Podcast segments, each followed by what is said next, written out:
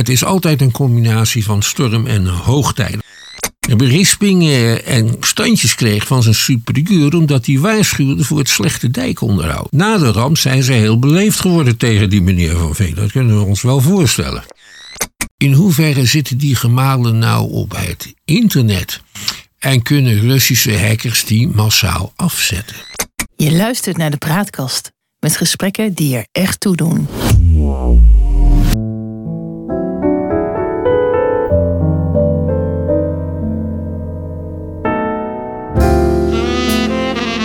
Welkom bij de Praatkast.nl. Dit is een aflevering van het Geheugenpaleis. Mijn naam is John Knierim en samen met historicus Han van der Horst maken we deze podcast. De geschiedenis herhaalt zich nooit, maar rijmen dat doet hij vaak wel. En in het Geheugenpaleis gebruiken we dat gegeven om dieper in te gaan op de actualiteit. En om zo te ontkomen aan de waan van de dag en om tot de kern van het nieuws te komen.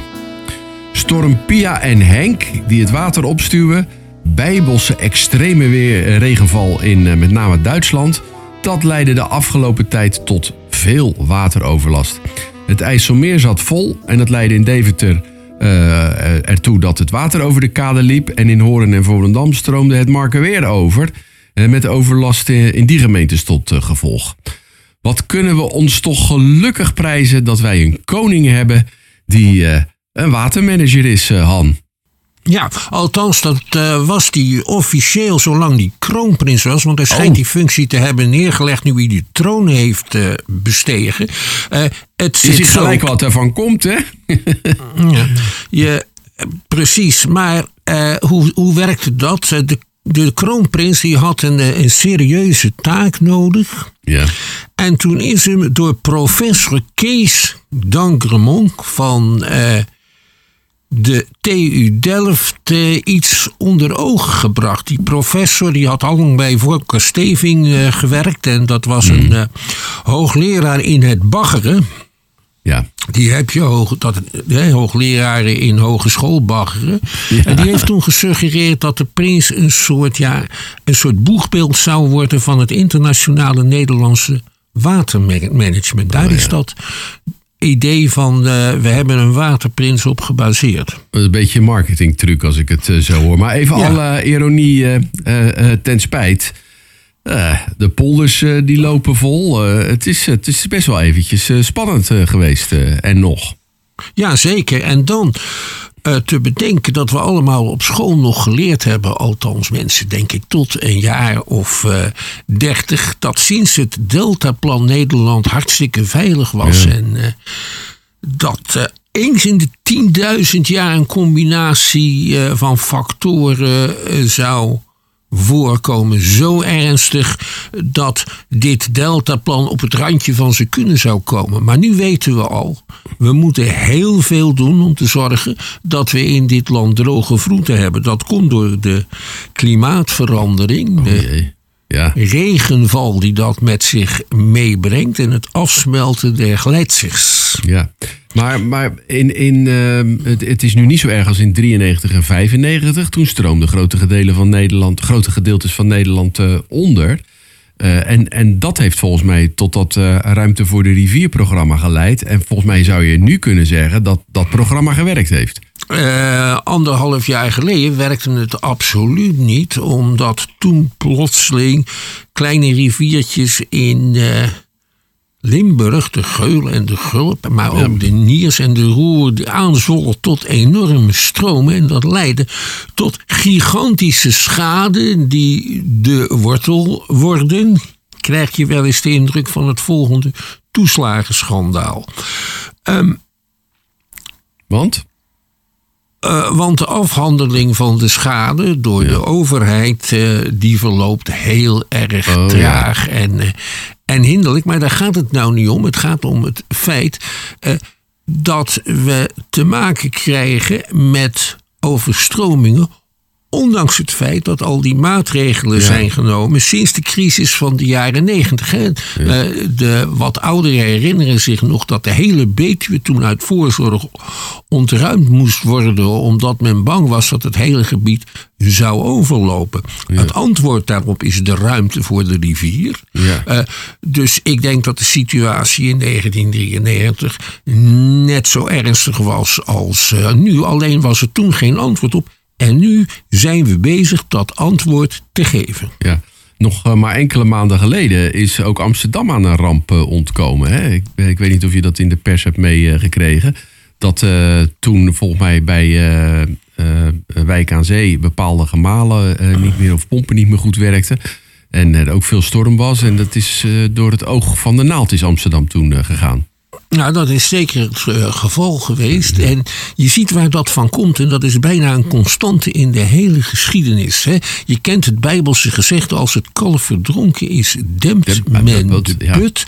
Men doet zuinigjes aan bij het dijkenonderhoud. En daar betaal je dan ineens op een onverwacht moment een hele zware prijs voor. Ja. Rot, uh, Amsterdam is net gered. Maar het had ook anders af kunnen lopen. Ja, dat had misschien beter geweest, want dan had er misschien echt maatregelen genomen geworden. Nou, heel interessant is de fictieserie daarover op de tv. Over uh, Noord- en Zuid-Holland die helemaal uh, getroffen worden door een enorme overstroming. En dan ja. krijg je ook het dilemma van de regering. Die weet dat die ramp eraan zit te komen. Moeten we dat de bevolking vertellen of ja. niet? Nou, Want als we het wel vertellen, ontstaat er paniek. Dat hebben ze overigens gejat van een Amerikaanse film die heet Earthquake. Daar zit de burgemeester van Los Angeles met hetzelfde probleem. Ja.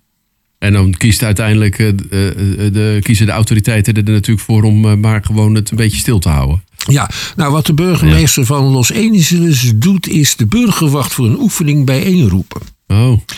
Uh, en de bescherming burgerbevolking. En, en die waren dan ook paraat toen de, de aardbeving begon en de film echt spannend werd. Ja, ja, ja, ja, ja, ja precies. Maar goed, dat, we, gaan, we drijven een beetje af. Oh, leuke woordspeling in dit verband. Van, uh, uh, ja, het, het water. We hebben het altijd over de Nederlandse strijd tegen het water. Maar ja, is dat nou wel een goede manier van, van, van uitdrukken? Want leveren we eigenlijk wel strijd tegen het water? Nee, we proberen ons met het water te accommoderen. Want als ja. je namelijk strijd gaat leveren tegen het water, dan verlies je die strijd. Ja, want?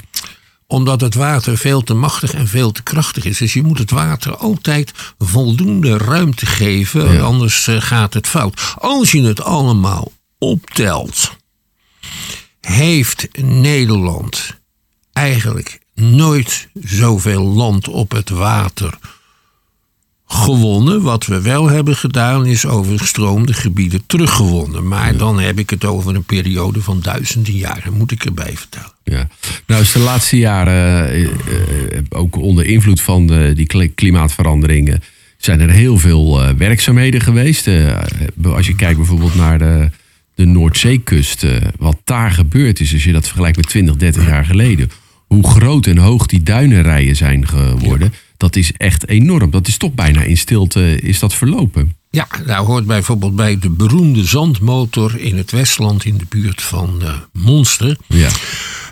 Um, dat uh, is een indrukwekkende prestatie die we met z'n allen aan het leveren zijn. Toch is onlangs bekendgemaakt dat alle dijken tot 2050 versterkt moeten zijn. Anders ja. wordt de situatie gevaarlijk. Dat gaat nog tot heel wat uh, clashes leiden tussen de burgerij en uh, Rijkswaterstaat. De bevolking van Durgerdam bijvoorbeeld, dat is een uh, dijkdorpje vlakbij Amsterdam. Die hebben met succes uh, gestreden tegen de versterking van hun dijk. En die zitten nu daar, met natte voeten natuurlijk. Ja, zij deden dat ja. omdat er zoveel dorpsschoon en beschermd dorpsgezicht ja. verloren zou gaan. Hè. De, um, als wij dit straks vergeten zijn, de net niet watersnood van de, de afgelopen weken, dan zal er heel wat strijd geleverd worden door burgers die het landschap schoon belangrijker vinden dan een uh, hogere dijk. Ja. Die moeten aan het volk van Durgerdam denken. Ja, precies. Dat zal nog regelmatig naar voren komen. ja, je moet keuzes maken in het leven. Hè? Want wil je jezelf beschermen of wil je de natuur beschermen? ja, dat zijn natuurlijk hele moeilijke dilemma's. Of wil je hier wonen? Ja, je kan natuurlijk ook zeggen, we, laten, we geven het terug eh, aan het, eh, aan het water. Dat kan natuurlijk ook. Um, hoe lang speelt dat nou al, dat dat water ons een beetje dwars zit? Want we hebben er ook veel aan te danken natuurlijk. We hebben de mooiste, grootste haven van Europa. Prachtige natuurgebieden. Um, nou ja, er zitten ook voordelen aan aan al dat water. Maar hoe, hoe lang zijn we al een beetje aan het worstelen met dat water? Uh, ik denk toch wel een jaartje of 2500, misschien wel 3000.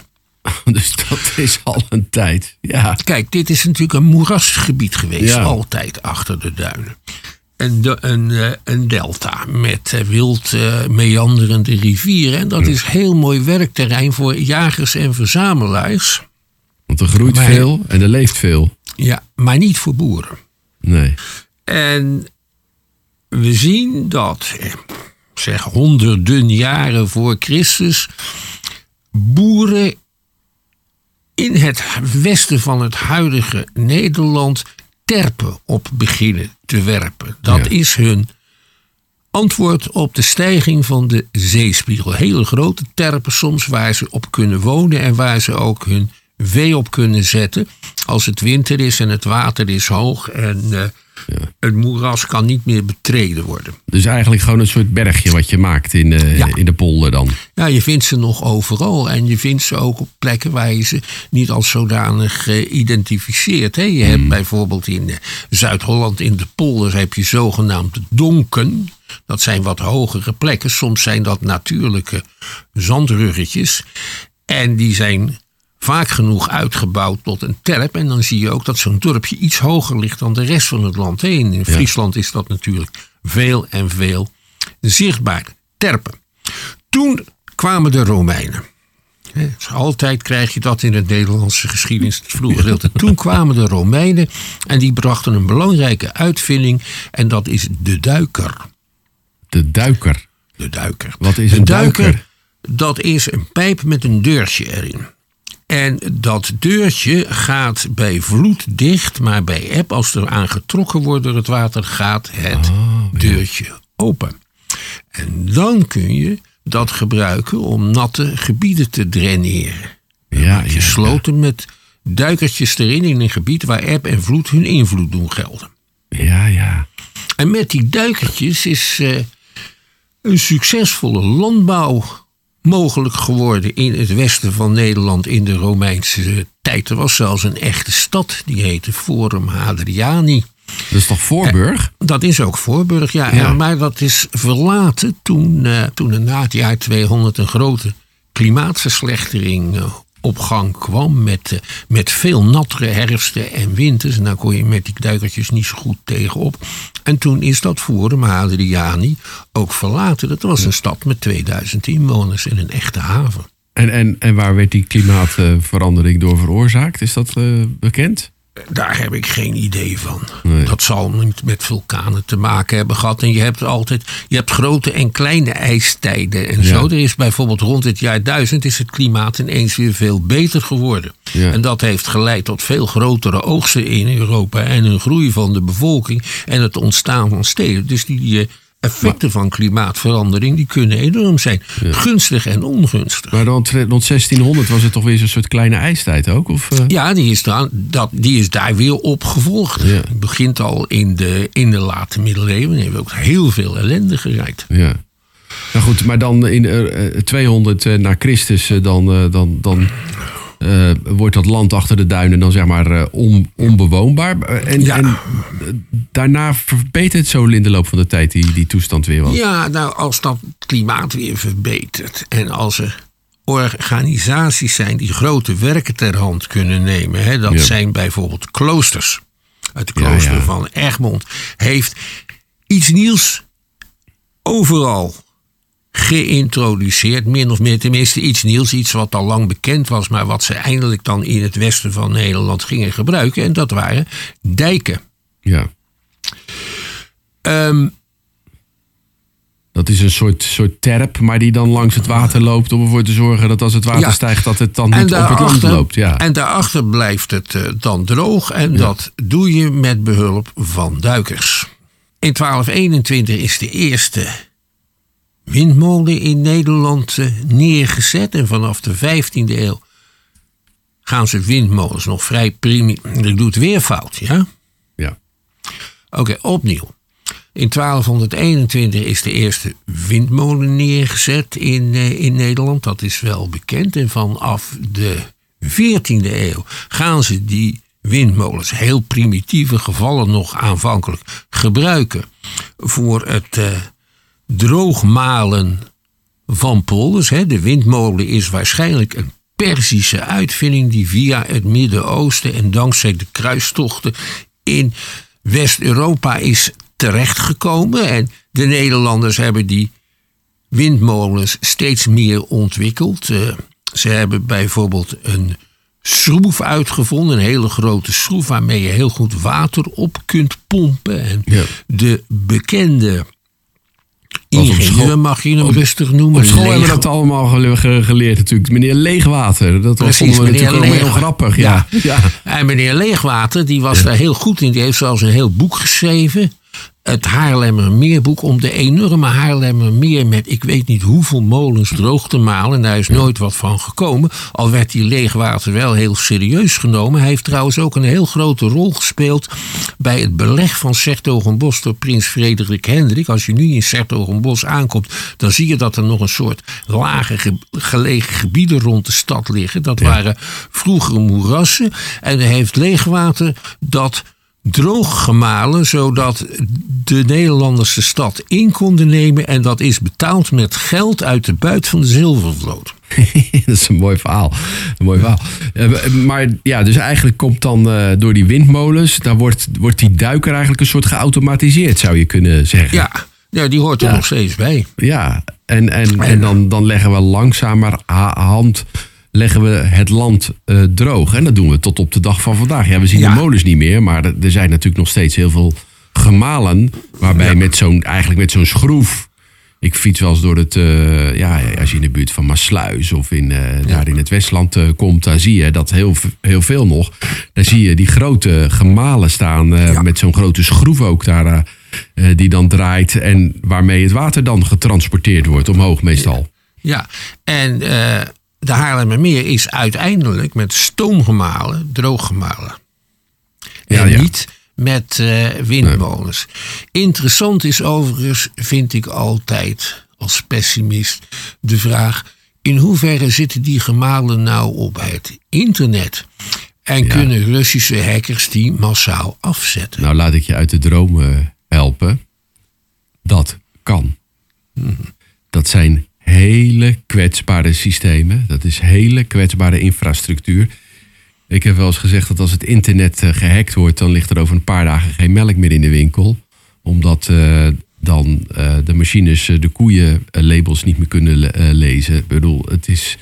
en dan, dat is eigenlijk nog maar een simpel voorbeeld. Maar ze kunnen kerncentrales neerleggen, platleggen. Nee, als, als ik een buitenlandse vijandige macht was, dan zou ik mij ook richten op de infrastructuur van Nederland. Op hmm. tunnels, op bruggen, op gemalen. En ik denk uh, dat ze er ook wel in zitten.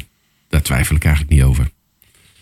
Dus. Nou, dat is geen goed nieuws. Ik denk dat we daar ook veel te optimistisch over zijn. Veel te, ons veel te weinig ja. op voorbereiden. Ja. Wat dat betreft is de Nederlandse regering eh, net Hamas en zijn wij Gaza. Ja. Oh. Laat ze het niet horen, maar daar komt het natuurlijk wel op neer. Ja. Uh, het is ook toch bekend dat uh, op de Noordzee Russische voerschepen al, al kijken waar alle kabels liggen die daar lopen. Er lopen gasleidingen, er lopen, nou ja, er loopt van alles over de, over de aardbodem. En volgens mij is er ook een paar maanden geleden nog een grote aanslag gepleegd uh, in de buurt van Denemarken op een, uh, op een gasleiding. Maak je geen illusies. Dat zijn de eerste zaken die aangepast uh, gaan, ja. gaan worden. Maar goed, we hebben het over het, ja, de natte voeten die we hebben als gevolg ja. van het klimaat en als gevolg van het weer. Hebben we, heb je voorbeelden van, van hele grote ja, grote ongelukken die we gehad hebben in die afgelopen paar duizend jaar. Die zijn er uh, bij tientallen geweest. Ik uh, zal een hele beroemde noemen. De Allerheiligenvloed van 1170. In de middeleeuwen noemden ze dat soort watersnoodrampen altijd naar de heilige van de dag waarop het plaatsvond. En die Allerheilige vloed uit 1117 heeft eigenlijk in het Westen bijna alles on, uh, ongedaan gemaakt wat is ingepolderd sinds ongeveer het jaar 1000. Dat was echt een afschuwelijke ramp. En het heeft zeker een eeuw geduurd voordat de schade weer min of meer hersteld was. En, en was dat een combinatie van uh, storm en hoogtij? Of, het is altijd een combinatie van storm en hoogtij. Dat geldt ook voor de Sint-Elisabethsvloed uit 1421. Dat is de allerberoemdste. Uh, voor de Sint-Elisabethsvloed was Dordrecht min of meer de hoofdstad van een enorm ingepolderd gebied. Dat heette de Grote Waard. En na de Sint-Elisabethsvloed was Dordrecht een eiland. En dat is het eigenlijk eeuwig gebleven. Nog steeds, hè? Nog steeds ja, een eiland. En die, uh, die, Sint, uh, die grote waard, dat is, ja, die is nu wel weer voor een groot gedeelte ingepolderd, maar voor een groot gedeelte ook niet. En dat is de Biesbos. Ja. Dus dat is een enorme ramp. Ja. En die rampen die ontstaan mede door verwaarlozing van de dijken of door allerlei rare praktijken. In de middeleeuwen was zout een kostbaar goed. En hoe kom je aan zout? Uh, je kookt zeewater of je graaft uh, de zeebodem een klein stukje op en dat, dat, dat, dat kook je dan met zand en al. En dan komen de zoutkorrels er bovenop liggen. En dan ga je lekker een gat graven aan de voet van de dijk. Want dat is dichtbij. Aan de andere kant ligt de zee. En dan stort de dijk in. Ja. Was ook, dat heette Daringdelf en op de duur stond daar de doodstraf op. Maar dat had verder geen effect. Wat dat betreft was het net cocaïnehandel. um, als je veel riviervis wil vangen, dan is het handig om de sluizen open te zetten en dan met je netten aan het werk te gaan. Ja. Werkt perfect. En de buren dan? Nou, buren, daar hielden ze in de middeleeuwen niet zoveel rekening mee als ze meer dan 100 meter van je afwonen. Ja. Dus nou, dat soort praktijken. En dus wat elke dus... keer riepen we het eigenlijk over onszelf af dan. Door gewoon onachtzaam te zijn. Of ja. door, door iets te doen waarvan je wist dat het niet goed was voor jezelf of voor de buren. Wat je ook ziet, dat na zo'n grote ramp volgt een periode van bekering. En dan gaan ze uh, enorm investeren. Ja. Dat is bijvoorbeeld het geval geweest na de grote watersnood van 1916. Toen uh, ja. allerlei dijken langs de Zuiderzee braken, vooral in Noord-Holland. Enorme ramp. Een van de beroemdste foto's van koningin Wilhelmina is ook dat ze door boeren door het water wordt gedragen op bezoek uh, in het rampgebied. Oh ja. En die was al 30 jaar er een Zuiderzeevereniging onder leiding van ingenieur Lely. Ook een bekende overigens, naam. Ja. ja. overigens ook een politicus die regelmatig liberaal minister was. En die Lely die was een voorstander van het aanleggen van een afsluitdijk en het inpolderen van een groot gedeelte van de Zuiderzee. Ja. En daar is hij echt tientallen jaren mee bezig geweest met die lobby. En na de ramp van 1916 ging het ineens snel. Want een jaar later bracht hij de Zuiderzeewet door de Tweede Kamer. Hij was toen minister. En in 1931 was de afsluitdijk voltooid en begon de aanleg van een aantal polders. Ja. Hè, waarvan er één, de Markerwaard, niet is aangelegd. Ja. Ja. Uh, hetzelfde zie je uh, met de grote watersnood van 1953. Het plan voor de deltawerken was al ingediend twee dagen voor de ramp door een ingenieur van Veen, die steeds berispingen en standjes kreeg van zijn superieur omdat hij waarschuwde voor het slechte dijkonderhoud. Ja. Na de ramp zijn ze heel beleefd geworden tegen die meneer van Veen. Dat kunnen we ons wel voorstellen. Ja, en toen werd ook, kwamen ook die delta uh, werken tot stand. Ik wil nog één vijand van Nederland noemen. Ja. In de 18e eeuw waren alle dijken die waren ineens in gevaar, alle waterkeringen. Uh, men gebruikte houten palen voor de versterking. En toen kwam er uit Zuid-Amerika met schepen mee een schelpdier, de paalworm. Ah. De paalworm eet hout. En het antwoord daarop is bezalt. Maar dat antwoord moest je eerst vinden. Dus eh, er preekten heel veel dominees in de eerste tientallen jaren van de 18e eeuw ook over het einde der tijden en de straf van God in de vorm van de paalworm.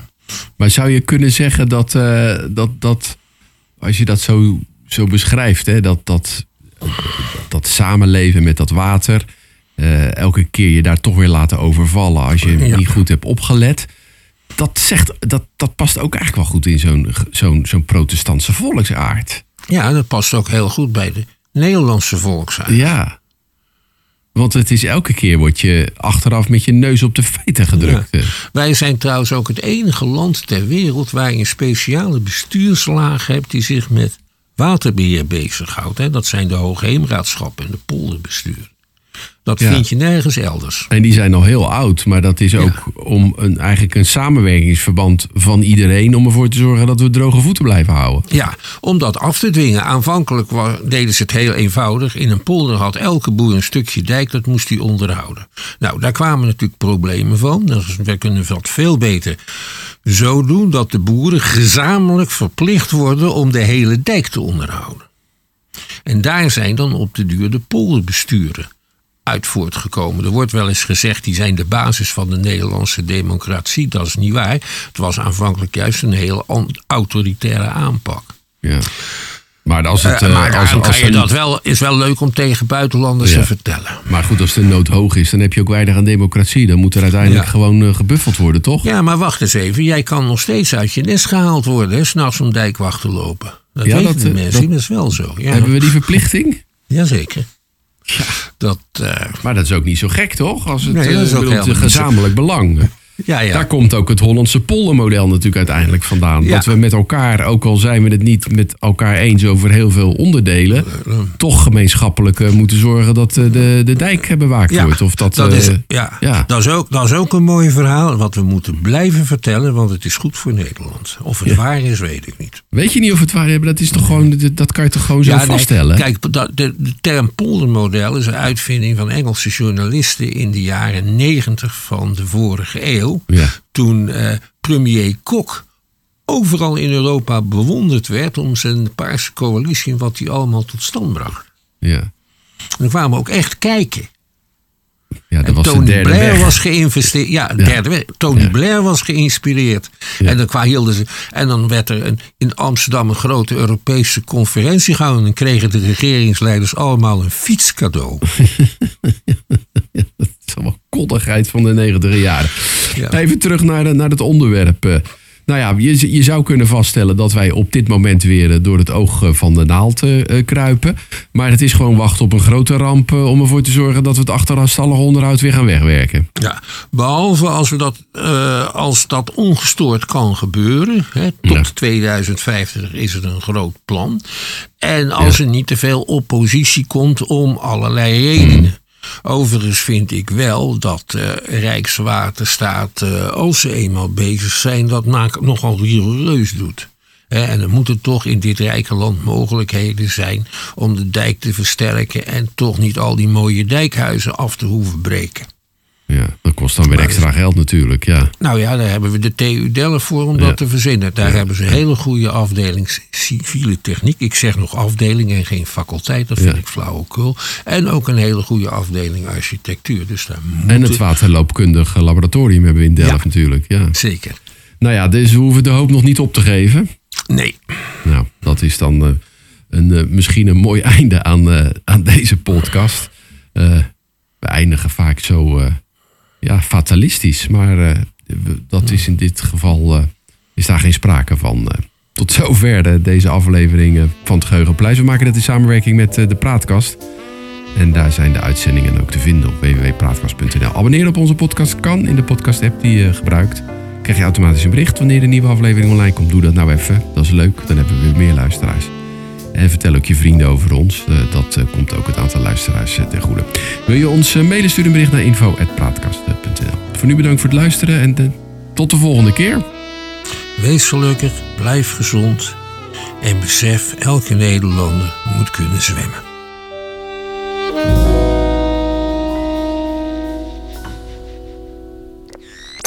De Praatkast.